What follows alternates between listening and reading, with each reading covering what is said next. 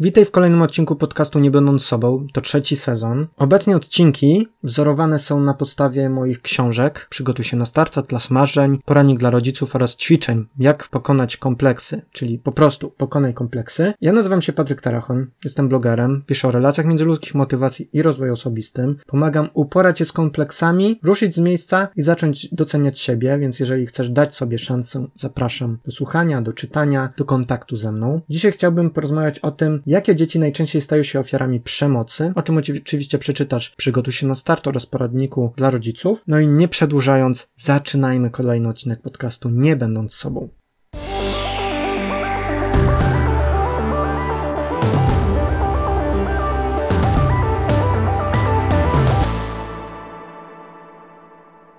Jak wiesz, od 11 lat prowadzę blog, na którym piszę właśnie o kompleksach, o poniżaniu w szkole i wydałem na ten temat książki, o których przed chwilą mówiłem. Poradnik dla rodziców, Atlas Marzeń, Przygotuj się na start. To są książki, które pomagają w takim rozwoju dla młodych osób, które rodzicom, opiekunom mówią o tym, co te dzieciaki przechodzą, jak młodzi ludzie mogą sobie radzić z różnego rodzaju doczepkami, różnymi przykrymi sytuacjami i ze swoją niepewnością wobec tego, kim są, tego, co mogą i jaką drogę sobie w życiu wybrać, jak sobie uporać się z różnymi wyzwaniami w życiu. A dzisiaj chciałbym porozmawiać o tym, jakie dzieci są poniżane w szkole, jakie dzieci najbardziej dotyka przemoc, mobbing, nietolerancja, brak empatii, brak zrozumienia. Zanim do tego przejdziemy, chciałbym wspomnieć, że gdy pisałem swoją pierwszą książkę, mówię tutaj o Przygotuj się na start, właściwie to była taka druga moja książka, ale ta była pierwszą, wyrażała wszystkie moje emocje, uczucia, moje doświadczenia. To był tak naprawdę taki dziennik, który miał na celu zebrać wszystkie moje przykre doświadczenia z lat szkolnych, abym o nich nie zapomniał, tym co tworzę w internecie i żeby po prostu ten mój ból nie poszedł na marne. Książka została opublikowana niedługo po tym, jak zaproponowałem zaproponowano mi, polecono, podpowiedziano mi, że słuchaj Patryk, to jest dobre, wydaj to, ponieważ pokazałem to kilku zaufanym osobom. I dzisiaj cieszę się, że te książki dają ludziom wartość, że podnoszą na duchu, pomagają uporać się z różnymi kwestiami i problemami. Dlatego zacząłem nagrywać podcaście, przemycać to, co w tych książkach jest. I dzisiaj jest kolejny odcinek podcastu, w którym odsłaniam różne swoje przemyślenia i wnioski, które są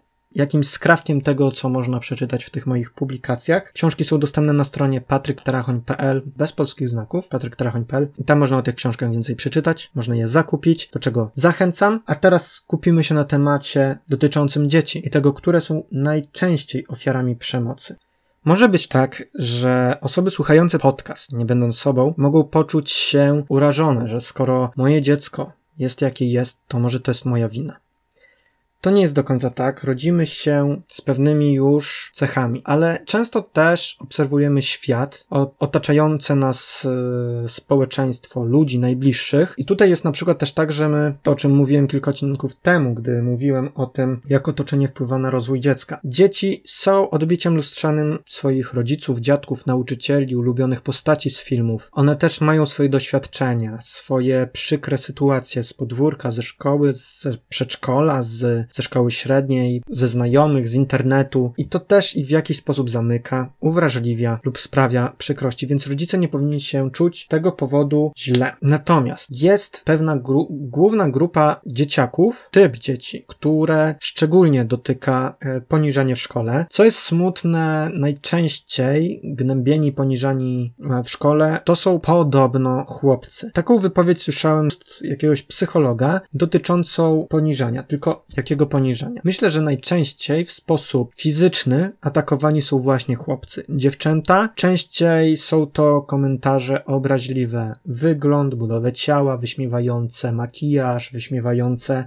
yy, twarz, włosy, ubiór, styl, sposób bycia, sposób myślenia, wyśmiewanie przyjaciółek, przyjaciół, znajomych, rodziców, że dziewczyny bardziej, jeżeli już sobie dogryzają i poniżają się, gnębią, są to różnego typu wyzwania nazwiska, komentarze padające z ust. W przypadku chłopaków częściej są to napaści fizyczne, pobicia, zastraszanie, przytrzymywanie, groźby, znęcanie się fizyczne po prostu, chociaż nie głównie ze strony chłopaków dotyczyło werbalne dokuczanie, poniżanie, gnębienie, znęcanie się, więc moje doświadczenia mówią trochę inaczej o tym, że to w sumie tak naprawdę, tak naprawdę jest pół na pół. Też nie jest tak, że tylko jakaś określona grupa zawsze jest powodem do krytyki, do ataków i stają się ofiarami. Nie jest tak. Atakowani mogą być nie tylko osoby o różnym pochodzeniu, kulturze, czy nawet tego, w jakich domach mieszkają i co posiadają. Każde dziecko może być gnębione i wobec każdego dziecka znalazł się jakiś rówieśnik, który próbował się nim dowartościować, sprawdzić na ile może sobie pozwolić i że to prędzej czy później spotka dziecko z bogatej czy biednej rodziny, a nawet takie, które jest silne i potrafi się wstawić. Tacy też y, mają duże prawdopodobieństwo jest, że również zostaną wystawieni na taką próbę i albo nie dadzą sobie popalić, albo staną się ofiarami i będą przez całą szkołę, a nawet życie pomiatani. Jeśli natomiast mielibyśmy się skupić na tym, jakie dzieci najczęściej stają się ofiarami przemocy, to głównie są to dzieci spokojne, wycofane i niekonfliktowe. Dlaczego tak jest? Ponieważ takie dzieci są najłatwiejszym przeciwnikiem. Jeżeli jest w szkole ktoś, kto chce być wodzem, jakimś liderem grupy, chociaż tutaj lider to jest złe słowo, bo lider dobrymi krokami stara się być doceniany, dobrymi krokami chce zarządzać ludźmi i nie wykorzystywać żadnych nieuczciwych chwytów, po prostu chce być wzorem dla innych, za którym inni pójdą. To jest lider. Tutaj mówimy o kimś, kto po prostu chce być najważniejszy, być najsilniejszy w grupie